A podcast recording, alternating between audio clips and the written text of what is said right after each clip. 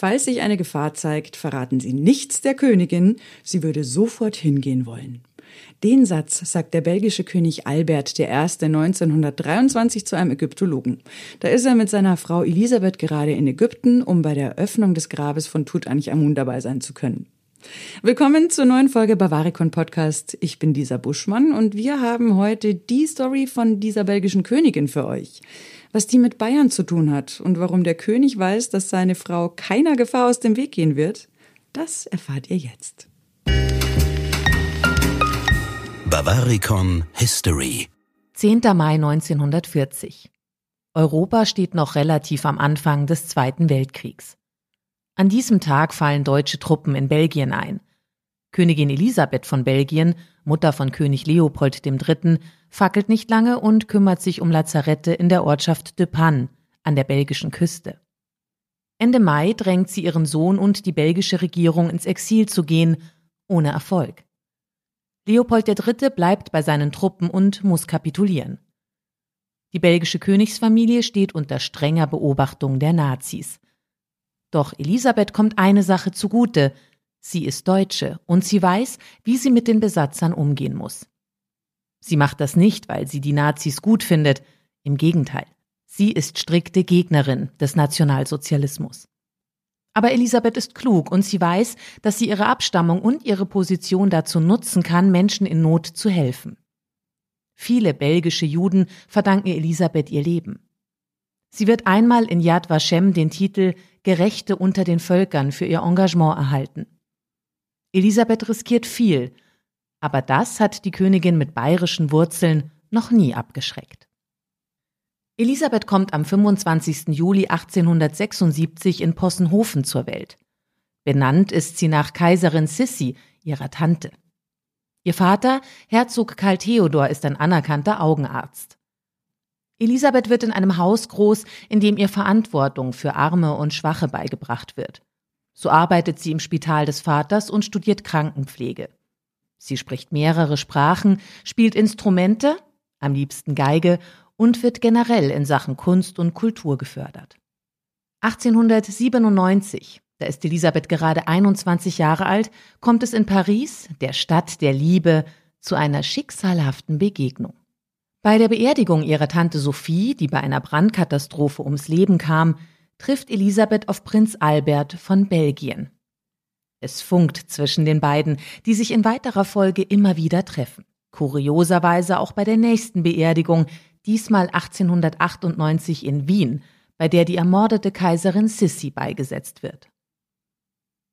Heirat unter Adligen ist zu dieser Zeit auch immer noch eine politische Angelegenheit. Trotzdem setzen Elisabeth und Albert ihren Willen durch und heiraten am 2. Oktober 1900 in der Münchner Frauenkirche. Endlich mal wieder eine Liebesheirat.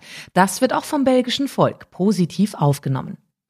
Als Leopold II. 1909 stirbt, wird Albert König von Belgien und Elisabeth seine Königin. Die Belgier sind begeistert.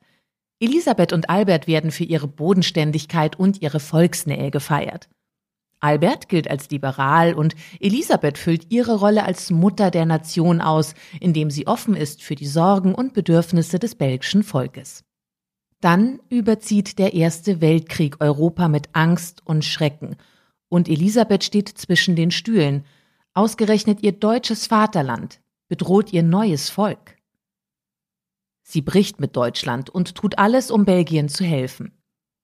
Ihre drei Kinder lässt sie nach England evakuieren. Sie selbst sorgt dafür, dass der Königspalast in ein Lazarett für verletzte belgische Soldaten umfunktioniert wird, um die sie sich auch persönlich kümmert. Nach dem Einmarsch der Deutschen 1914, die die belgische Neutralität einfach ignorieren, muss sich die Königsfamilie zurückziehen. In den nächsten vier Jahren halten sich Elisabeth und Albert an der Kanalküste nahe de Panne auf. Auch von dort aus organisiert Elisabeth die medizinische Versorgung und richtet ein Feldlazarett ein, das sie dem belgischen Roten Kreuz unterstellt. In dieser Zeit entsteht der Mythos der königlichen Krankenschwester rund um sie, weil sie sich unermüdlich um die Verwundeten kümmert. Trotz des Ersten Weltkrieges fördert Elisabeth auch Kunst und Kultur. Sie gründet ein Sinfonieorchester der belgischen Armee und De Panne wird Anlaufstelle für Künstler, Musiker und Literaten. In dieser Zeit wird die Königin auch ein bisschen zur Geheimagentin, denn jedes Mal, wenn sie die Kinder in England besucht, soll sie in Alberts Auftrag herausfinden, wie die Kriegspläne der Engländer aussehen. Elisabeth versucht auch, über ihre Connections Friedensverhandlungen zwischen Belgien und Deutschland ins Rollen zu bringen, leider ohne Erfolg. 1918 endlich ein Fortschritt. In Absprache mit Albert lässt Elisabeth die Engländer wissen, dass die Belgier sich der geplanten deutschen Großoffensive stellen werden. England verspricht Unterstützung. Die Alliierten gewinnen die Oberhand und schließlich auch den Krieg. Nach Ende der deutschen Besatzung zieht das Königspaar mit seinen Söhnen unter großem Jubel wieder in Brüssel ein. Aber der Krieg hinterlässt Narben und so kümmert sich Elisabeth auch weiterhin darum, dass Krankenhäusern genügend Mittel zur Verfügung stehen. Die politische Ruhe in Europa sorgt dafür, dass die belgischen Royals Staatsbesuche im Ausland absolvieren können. Es wird eine aufregende Zeit für Elisabeth, die sich neben Kunst, Musik und Wissenschaft auch für Yoga, das spirituelle Leben des Orients und das alte Ägypten interessiert. Auf ihren Reisen trifft sie geniale Köpfe wie Albert Einstein, Marie Curie oder auch den Jahrhundertgeiger Yehudi Minuhin. Elisabeth ist dabei, als 1923 das Grab von Tutanchamun freigelegt wird. Und sie trifft im Norden Indiens den bengalischen Dichter und Maler Rabindranath Tagore. Es läuft gut für die belgischen Royals. Doch dann, 1934, ein harter Schicksalsschlag. König Albert, begeisterter Bergsteiger, kommt bei einer Tour ums Leben. Spekulationen darüber, dass der König ermordet worden sei, können später widerlegt werden. Elisabeth verliert auf einen Schlag ihre große Liebe und auch ihr Amt als Königin. Sie stürzt in eine Depression. Nachfolger werden Sohn Leopold III. und seine Frau Astrid. 1935 der nächste Tiefschlag. Schon wieder stirbt ein Mitglied der Königsfamilie durch ein tragisches Unglück. Elisabeths Schwiegertochter Astrid kommt bei einem Autounfall ums Leben. König Leopold III.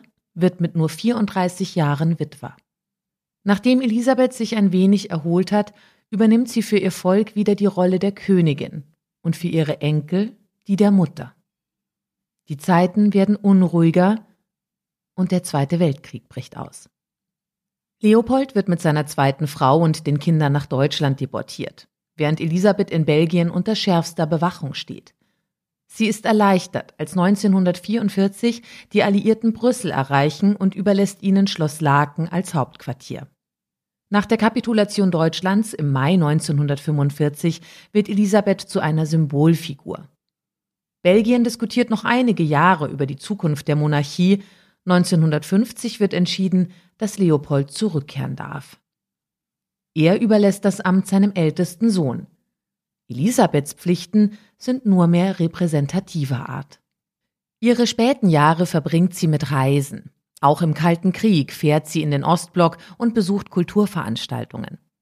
Sie bereist die ganze Welt, trifft Mao Zedong in China, Papst Johannes den 23. im Vatikan oder Khrushchev in Moskau. Fit hält sich Elisabeth mit Yoga, Spaziergängen und Eisbaden. Ja, die Trends von heute sind gar nicht so neu.